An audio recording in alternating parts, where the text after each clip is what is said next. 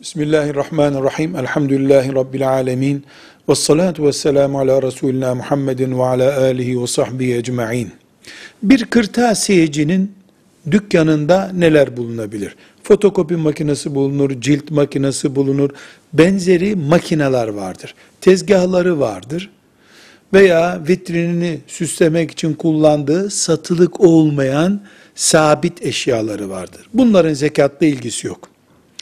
Öğrenci geldiğinde şunu istiyorum deyip verdiği her şeyse onun ticari malıdır. Bunların her yıl zekatını verecek.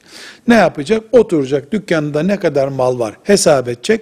Yüzde iki buçuğunu zekat verecek. Şüphesiz o arada e, evinde, elinde, bankada parası varsa o paraları da hesap edecek. Borç varsa borçlarını düşer ayrı bir mesele. Zekatın genel hesaplanmasında onlar hesaplıyoruz. Ama kırtasiyecinin dükkanındaki fotokopi makinesi, cilt makinesi ve benzeri onun para kazanmak için kullandığı makinelerin vitrin ve benzerinin yani müşteri geldiğinde satılık diye fiyatını incelemediği şeylerin zekatı yoktur. Velhamdülillahi Rabbil Alemin.